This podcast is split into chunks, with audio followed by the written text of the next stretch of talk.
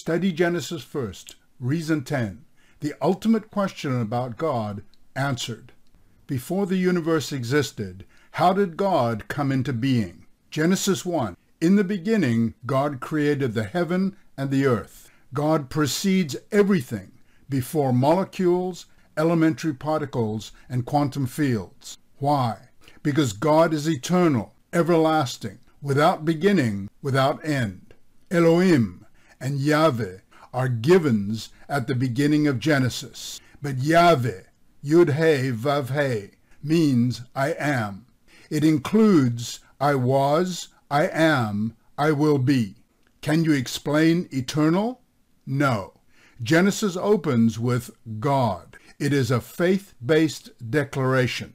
How did God come into being? He didn't. God, Elohim, Yahweh Elohim, is eternal.